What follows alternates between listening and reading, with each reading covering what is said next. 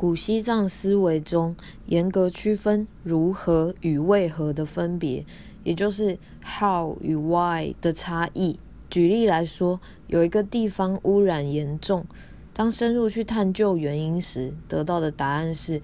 因为此地有较多的工厂与汽车，他们制造了污染。这个答案只回答了污染是如何被制造出来的，也就是只回答了 how，没有回答到 why 的问题。为什么这么多的工厂和汽车都在此地呢？这就是其中的差异。明印法则告诉我们，是我们意识中的明印迫使我们看见了污染。某个行为造成了结果，这个行为的内涵会类似于这个结果的内涵。格西 Michael Roach 也提醒我们，可以每周阅读《阐扬人生目的》，也就是 Why，而非生存手段 How 的书，能将我们带离自我中心，进入不同领域。